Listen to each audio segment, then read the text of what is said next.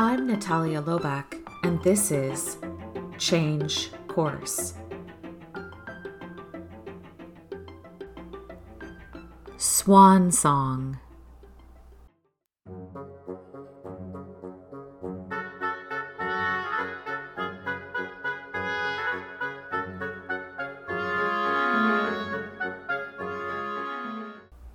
A swan song is a person's final performance before they retire. When you heard that iconic piece of music, it's interesting the visuals that we see when we hear the music. And if you aren't sure what I just played, it was Opus 20, number 13, number 4, the Allegro Moderato from Tchaikovsky's Swan Lake. And when we hear that music, we so often see that visual the four dancers linked arm in arm, dancing across the stage, dressed up like swans. You may have been seeing a lot more of, first of all, the music and this imagery being played out over social media, um, through other forums, and it's not a coincidence. So, where Swan Lake here in the Western world might mean just, you know, a cultural performance of ballet uh, by Tchaikovsky, Swan Lake is one of the most famous. It was actually performed for the first time in the 1700s, or I, I apologize, it was performed for the first time on March 4th, 1877, and it was a dismal failure. And one of the reasons why it was thought to be a dismal failure was because of the ending. And it's important to think about the ending in that this beautiful story was made by combining fairy tales of Slavic and Germanic origin. And so the story of Swan Lake is one of tragedy, where two lovers cannot be together. Um, there is evil, there is enchantment, and the only redemption is through death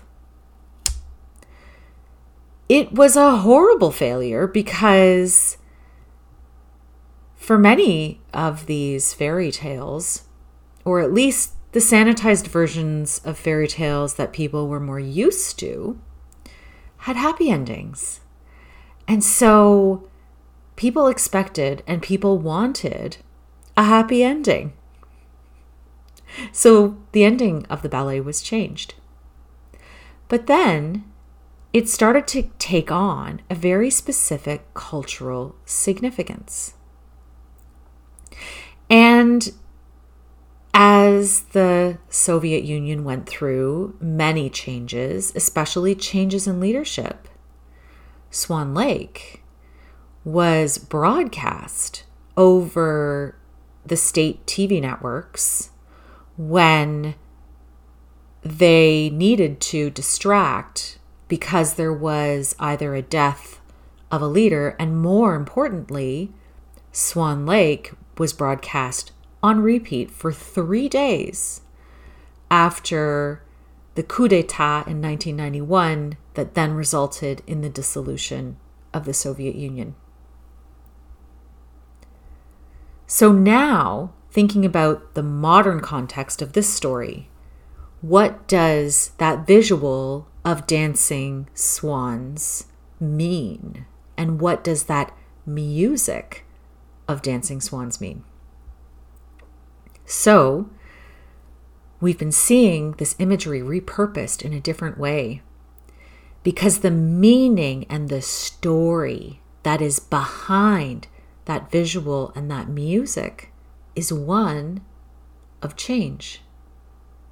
It was used as a signal and as a symbol to say, change has come. without actually saying anything at all.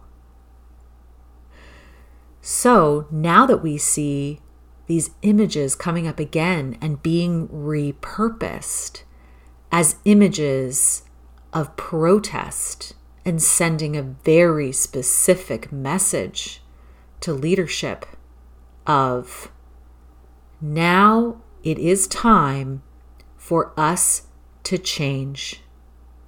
The end for you is here. This is one of the most interesting examples that I have ever seen in how story is used to transmit information, transmit ideas without actually saying anything at all.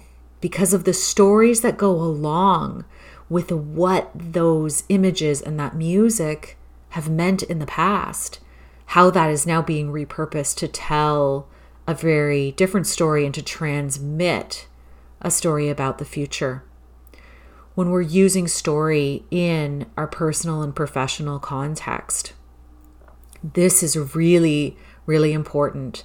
And thinking about this example can give us a lot of ideas about how to craft story, use symbolism, and transmit those messages in a very different way such that people can fully grasp and understand what it is that we're trying to say.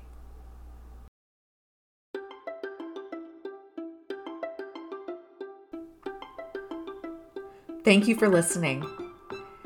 If you enjoyed what you heard, I invite you to like, share, rate, and subscribe because it helps others find us. You can find our show notes on our website at www.charthouse.ca where each episode has a page under the Change Course podcast. So anything that I referenced in today's episode will be posted there so you can find it.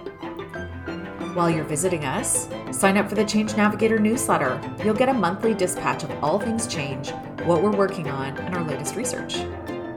Our music is Levity by Emily Klassen. Change Course is available wherever you listen to podcasts. We also have an accessible version on YouTube with fully edited captions. You can find the link to our YouTube channel in the show notes. Thank you again for listening, and remember, it's never too late to change course.